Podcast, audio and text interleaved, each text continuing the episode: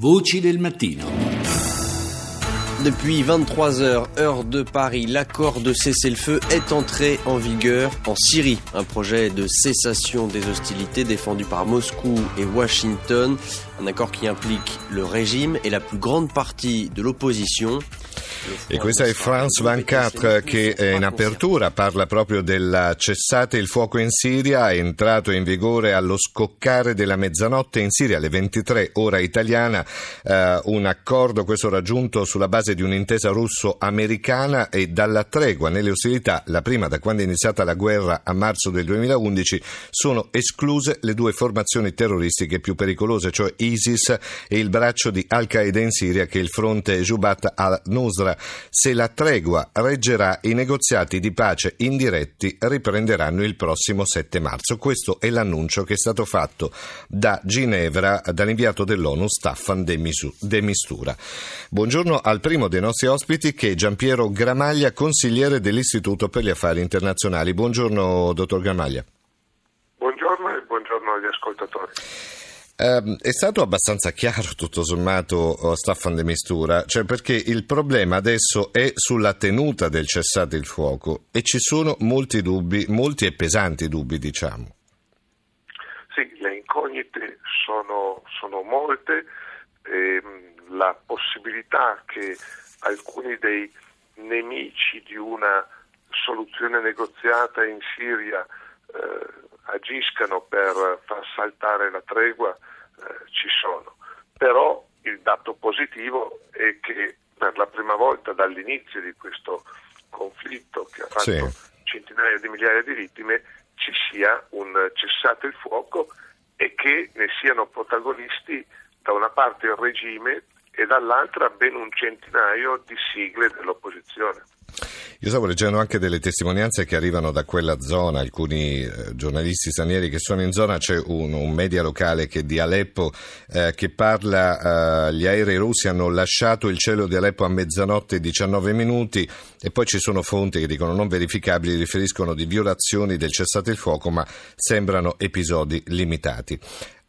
Per la prima volta comunque eh, stanno tacendo le armi, almeno in queste prime ore del cessate il fuoco e questo possiamo dire è un buon segno. Sì, è un buon segno, eh, anche il fatto più o meno scontato che fino a un minuto prima della tregua ehm, la giornata sia stata ehm, fitta di azioni militari e nella logica di questi eventi, perché ciascuno cerca fino all'ultimo momento di conquistare la posizione migliore prima di eh, fermarsi, eh, però mi sembra molto importante che ehm, Stati Uniti e Russia siano tornati a dialogare, abbiano mm.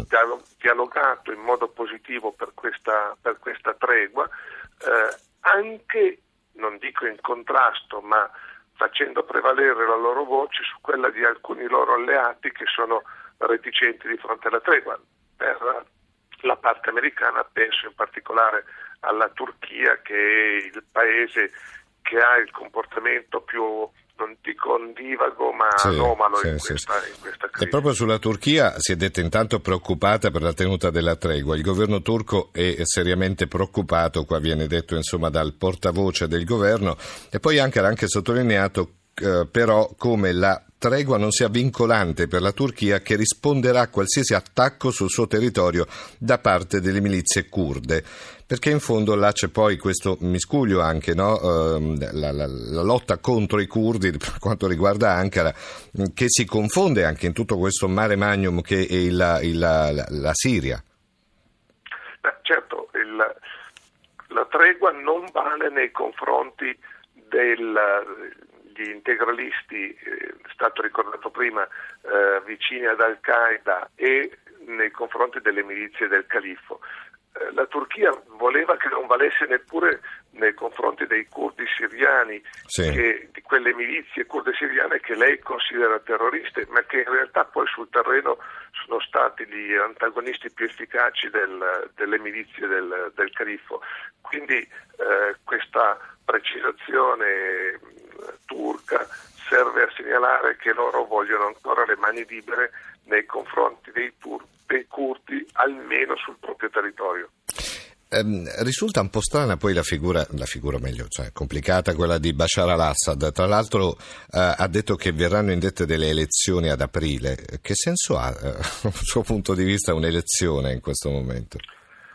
Beh, secondo me il, il regime eh, ha ottenuto rafforzamento delle proprie posizioni nelle ultime settimane, eh, posizioni sul, sul terreno ha ripreso alcune aree di territorio, ha dimostrato una certa vitalità nelle sue forze armate, nelle forze lealiste e accetta la ripresa dei negoziati il 7 marzo sì. verso una fase di transizione. Però con le elezioni, se elezioni ci saranno, vuole forse eh, ridimostrare o rafforzare quella che considera la propria legittimità. Ci sono state le elezioni presidenziali che hanno confermato eh, al-Assad presidente, se ci sono elezioni e il regime riesce a gestirle, eh, dimostra di avere un qualche controllo su una parte del territorio e magari di essere dal voto, di uscire dal voto più forte o più legittimato democraticamente. E allora, di certo c'è che c'è la necessità di disinnescare diciamo, la polveriera siriana, eh, questa, questo cessate il fuoco è scattato, ricordiamo che al di là dei due grandi paesi, Russia e Stati Uniti, eh, questa intesa è stata sottoscritta anche da altri 97 gruppi della coalizione che si oppongono proprio al regime di Bashar al-Assad.